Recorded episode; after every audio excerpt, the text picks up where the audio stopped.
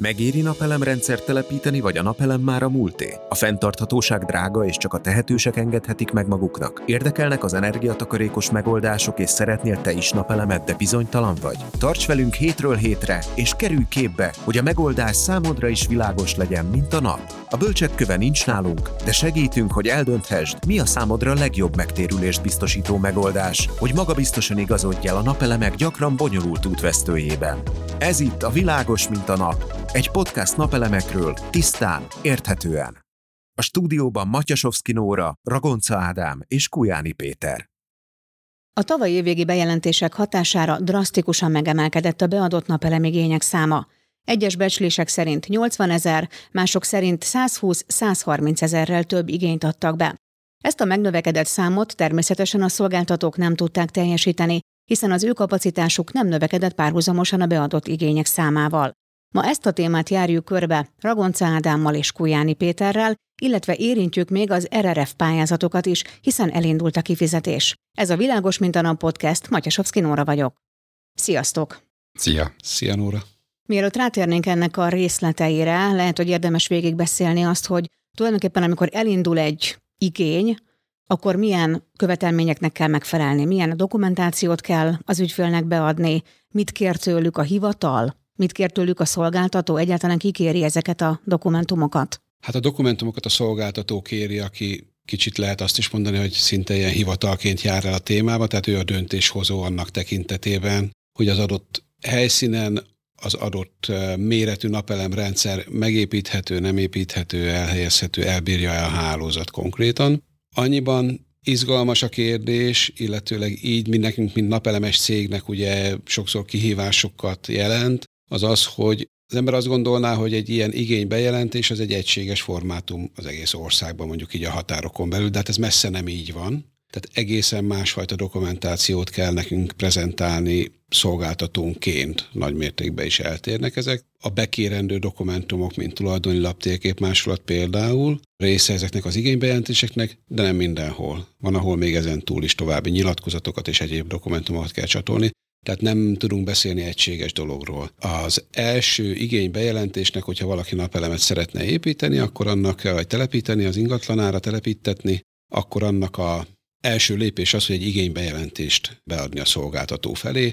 Ebbe az igénybejelentésbe az ő meglévő áramcsatlakozási paramétereit, hány fázist használ a hálózatról, milyen teljesítményű fázisokat vesz igénybe, illetőleg erre a van-e fázisbővítés igénye, és amellett egy milyen méretű napelemrendszert, milyen inverterrel, milyen teljesítménnyel szeretne oda elhelyezni. Mert ugye itt arról beszélünk, hogy egy áramtermelő erőművet szeretnénk építeni. Most oké, hogy mondjuk családi ház viszonylatban öt kilowatt, ipari viszonylatban meg mondjuk ötszáz kilowatt, vagy még nagyobb sok esetben. Tehát, hogy mekkora teljesítményű erőművel szeretnénk mi termelni arra a hálózatra, azt a hálózatnak a fenntartója fogja tudni megmondani nekünk, hogy azt lehet vagy nem lehet. Ha igen, akkor meg esetleg milyen kritériumok mellett. És hogyan indul el a folyamat? Mondjuk még egy kicsit visszaugranék azért arra, hogy azt mondod, hogy minden szolgáltatóhoz mást kell beadni. Miért vannak ezek a különbségek? Eltérő rendszer alakult ki náluk. Más dokumentumot kér be az egyik, más dokumentumot kér be a másik, de maga az eredmény az ugyanaz. Én, mint magánszemély, bejelentem a szolgáltatóhoz az igényemet, hogy szeretnék egy napelemes rendszert telepíteni, és kérem az ő válaszát, hogy telepíthetek-e vagy sem. Erre ő ad egy műszaki gazdasági tájékoztatót. Ez az első. Ezt a tájékoztatót ezt az esetek kilencvenkilenc százalékában megadják azzal a tartalommal, hogy igen, telepíthetek napelemes rendszert, és jön a következő lépés, hogy létre kell hoznom egy csatlakozási dokumentációt, ami alapján ő megnézi, hogy most hát gazdasági tájékoztatóban írja le, hogy milyen feltételekkel telepíthetem, és a csatlakozási dokumentációt nekem össze kell állítatni egy tervezővel, én benyújtom, ő azt jóvá hagyja, és ezt követően kezdődhet meg maga a telepítés. Tehát akkor maga a fogyasztó kezdeményezi az egész folyamatot a szolgáltatónál, és onnantól kezdve a szolgáltató veszi föl egyébként a kapcsolatot még valakivel, vagy a szolgáltató megadja a dokumentációt, és onnantól kezdve a fogyasztó megint magára hagyottan intézi ezt a folyamatot, neki kell fölkutatni akkor egy olyan ellenőrt, stb., ami kell a dokumentációhoz. Nem a fogyasztó intézi legtöbbször, hanem napelemes cégek intézik természetesen az engedélyezést, mi esetünkben is ez van. Tehát a fogyasztóval le van egyeztetve, hogy mi lenne az a napelemrendszer, ami neki a legoptimálisabb, ez ugye meg van tervezve, kalkulálva, stb. és a napelemes rendszer kap a fogyasztótól egy meghatalmazást arra, hogy ő eljárjon az engedélyezés tekintetében, és a dokumentációt már a mi kollégáink hozzák létre, a mi esetünkben a mi kollégáink nyújtják be az igénybejelentést is az adott szolgáltatóhoz, illetőleg amikor az igénybejelentésre adott válaszul megjön a műszaki gazdasági tájékoztató pozitív válaszsal, akkor utána elkészítjük, illetve már előtte elő van készítve, de hát akkor nyújtjuk be a csatlakozási engedélyezési dokumentációt, amikor arra megjön a végleges részletes műszaki dokumentációra megvalósítással kapcsolatban, ott minden paraméter ismert már a szolgáltató számára, milyen típusú inverter lesz, milyen eszközök kerülnek oda. Amikor arra megérkezik az engedély, akkor onnantól kezdve van lehetőség bármikor már telepíteni a napelemrendszert a helyszínen. Ez mondjuk azért fontos kérdés szerintem, mert valószínűleg sok fogyasztó úgy érezhető, hogy elindul egy ilyen folyamat, és egyébként teljesen magára hagyottan bolyong ebben a rendszerben. Tehát azért érdemes azt tudni, hogy egy szolgáltató ebben tud neki segíteni, és nem kell elveszni a részletekben. De akkor ezt jó, hogy tisztáztuk. Hát, ha a szolgáltató alatt egy, egy napelemes céget értünk, akkor igen, mert egyébként a szolgáltatót azt mondtuk, hogy ezek az áramszolgáltatók. Az most napelemes céget értettem alatta. Napelemes cég, jó, jó, igen, igen. A napelemes cég segít, és szerintem mindig napelemes cég segít ebben, tehát nincs magára hagyva az ügyfél. Nem egy bonyolult folyamat, de nyilván ő egy életében, egy ügyfél egy életében egyszer csinál egy ilyet. A napelemes cégek meg százasával, ezresével kialakult erre már a gyakorlat, és ezt megcsinálják tényleg mindannyian. Azok a változások, amelyek a napelempiacban történtek, azok jelentettek-e változást az engedélyeztetési folyamatban, vagy egyáltalán az igénybejelentési folyamatban? A folyamat az maga ugyanaz, az eljárásrend az ugyanaz, az nem változott. Ami megváltozott, az egyedül az, hogy az átfutási idők meghosszabbodtak. Eddig egy engedélyt az elejétől a végéig egy kötőjel három hónap alatt megkapott az, aki elindította. Ez az egy-három hónap, ez most már fél évre is nyúlhat, de hogy te is mondtad az elején, sokkal több igény, tehát háromszor annyi igény ment be most hónapok alatt, mint amennyi települt évek alatt, évek során. Nem tudtak ennyi embert fölvenni, ezt nem tudják ilyen gyorsan lereagálni, hogy ilyen gyorsan elbírálják ezeket a dokumentumokat, úgyhogy sajnos most azzal szembesülünk, hogy ez az engedélyezési idő meghosszabbodott. De az elbírálás és az engedélyeztetés az akkor még mindig nem ugyanaz a folyamat, mert először akkor elbírálják a kérelmet. Az alatt mi történik? Tehát valaki kimegy konkrétan az ingatlanba, és megnézi, hogy hová szeretnék föltenni a napelemet, megnézi az elektromos hálózatot, vagy ez mind-mind végig megy a dokumentáción keresztül, és oda ki senki nem jön majd hozzánk, hogy ide szeretnénk eltenni, vagy sem. Ez ugye a szolgáltatóknak a boszorkány konyhájában történik, oda nekünk nincsen belátásunk, de sejtéseink vannak. Amikor benyújtjuk az igényt, akkor ő megnézi a hálózatot, hogy az a hálózat, az adott trafókörzet elbírja a napelemes rendszert. Esetek kilencvenkilenc százalékában el fogja bírni, és azt mondják, hogy rendben van, csatlakoztathatod, amit szeretnél, ezekkel és ezekkel a feltételekkel. És megkapjuk a feltételrendszert ebben a műszaki gazdasági tájékoztatóba, és arra nekünk el kell készítenünk egy csatlakozási tervet. És az a csatlakozási tervet nyilván tudjuk, hogy milyen szabványok szerint kell elkészíteni, úgy nyújtjuk be, hogy az meg is feleljen a szolgáltatónak.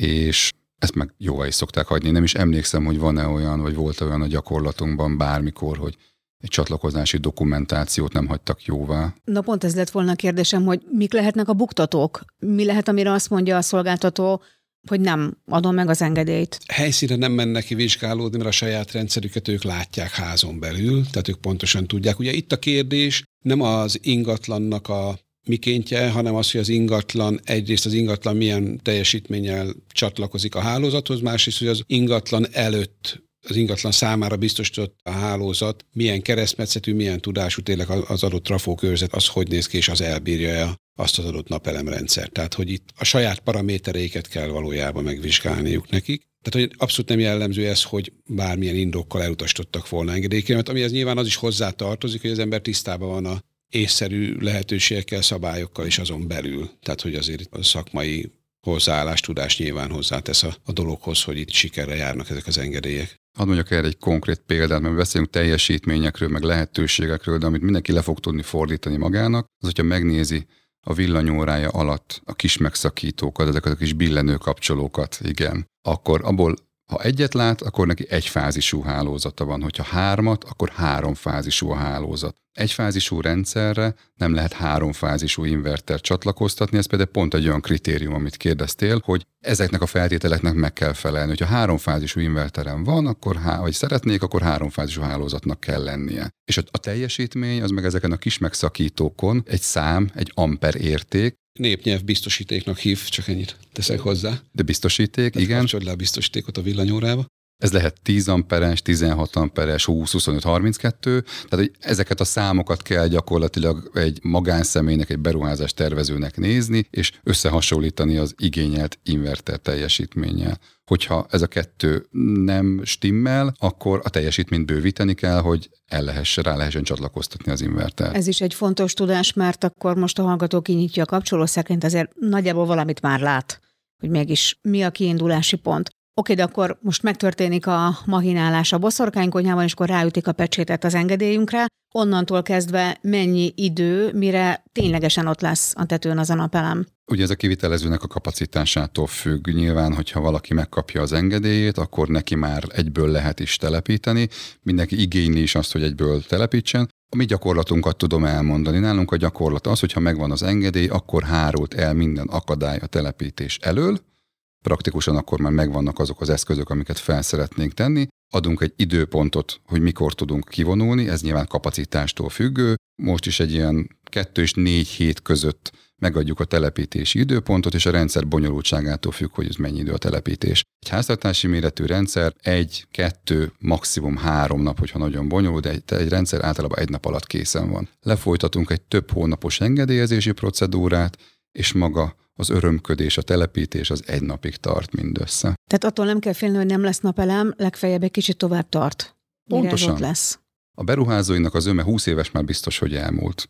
Az elmúlt húsz évben nem volt napelemes rendszere. harminc évig lesz napelemes rendszere, ezt a három hónapos, négy-öt hónapos engedélyezési időszakot azt gondolom, hogy érdemes kivárni, mert nem, nem olyan hosszú így, hogyha teljes időhorizontot nézzük. Mert azért ez egy komoly kérdés volt sokaknak a fejében, hogy oké, oké, elindulunk, na de hát mikor lesz ebből valami? Ami egy kicsit, hogy mondjam, félrevezető lehetett az elmúlt időszakban, volt egy olyan bejelentés, televízióban elhangzott, hogy az engedélyezés az három hónap alatt, vagy bocsánat, három nap alatt végbe megy. Van egy három napos határidő, az igényünket három napon belül érkezteti a szolgáltató, hogyha azt online felületen adjuk be, de ettől még az átfutási idő az továbbra is három-hat hónap lehet, úgyhogy nyilván mindenki szeretné, hogyha az engedélye nagyon hamar meg lenne. Én mindenkitől türelmet kérek, várja ki ezt az időszakot, és lesz egy nagyon klassz napelemes rendszere. Van még egy kérdéskör, amit, amit érdemes, a, aki napelembe gondolkodik,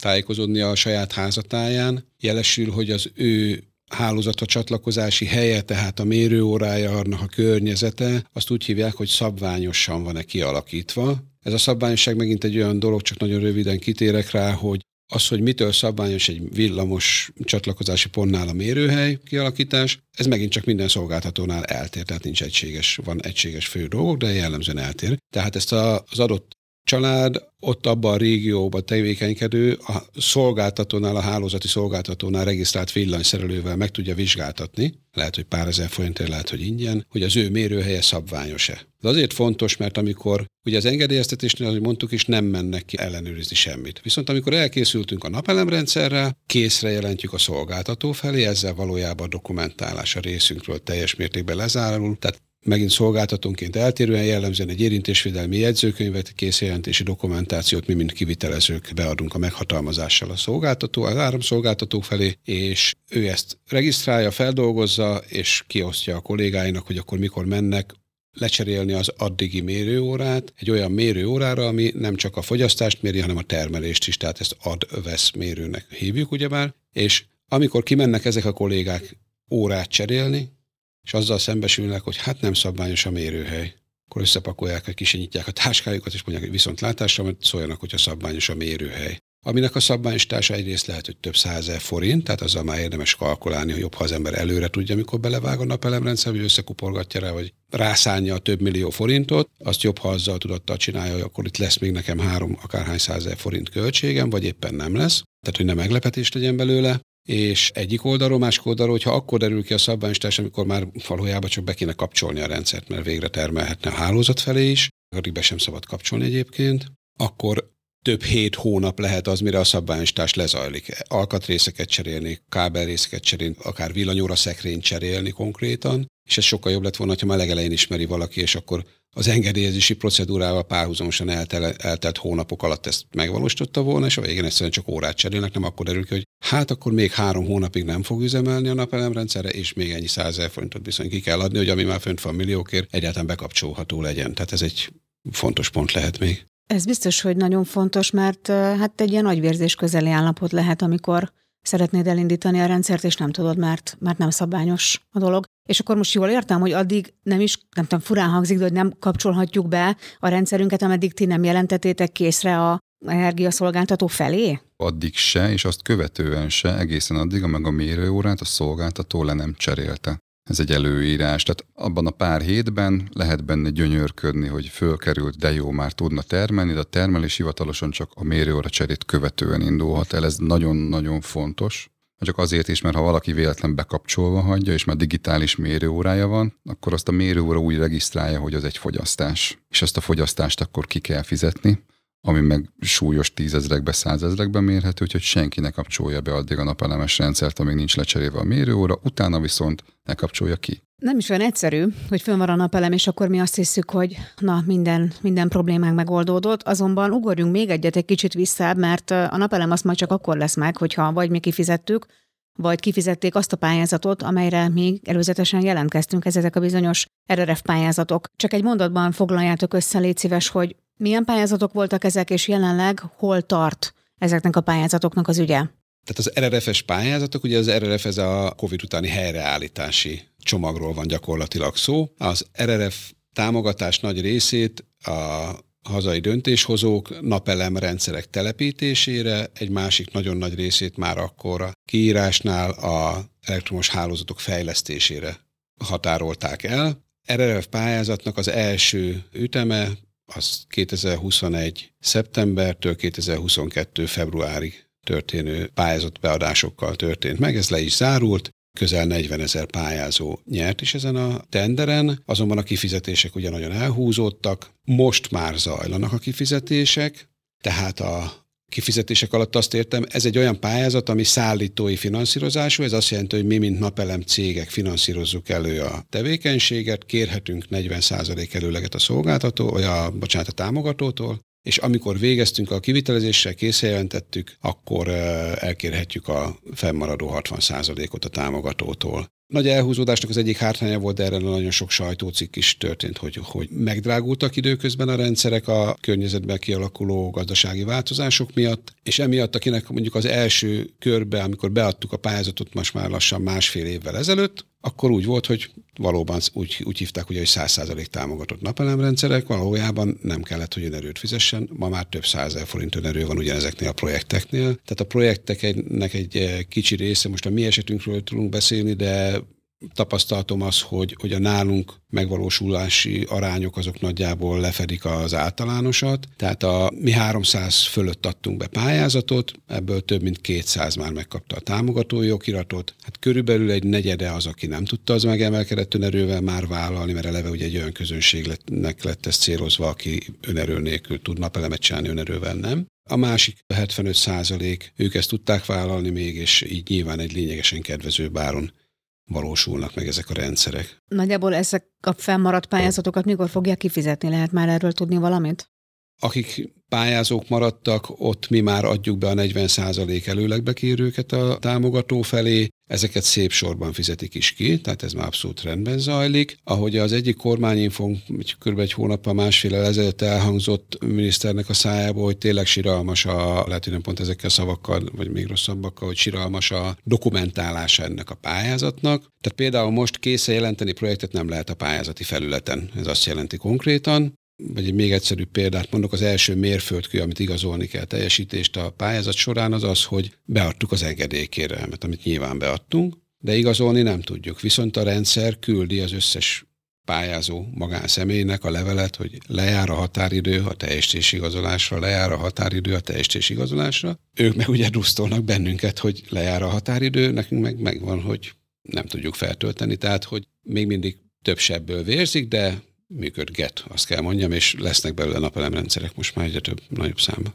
Ez volt a Világos, mint a nap. Tartsatok velünk legközelebb is, amikor egy energiatakarékos ház minden részletét végigvesszük, kezdve attól, hogy hogyan épült, hogyan működik, és az energiaárakban bekövetkezett változások hogyan jelennek meg például a villanyszámlában is. Kövessetek bennünket azon a csatornán, amelyiken éppen hallgatok vagy néztek bennünket. Találkozunk legközelebb is. A Világos, mint a nap házigazdái Mattyasovszky Nóra, Ragoncza Ádám és Kujáni Péter segítettek neked eligazodni a napelemek világában. Ha tetszett az adás, ne maradj le a többi epizódról sem. Iratkozz fel a műsorunkra kedvenc podcast lejátszódon vagy a YouTube-on. További személyre szabott szakmai támogatásért keress minket. A leírásban megtalálod a hozzánk vezető utat. Világos, mint a nap.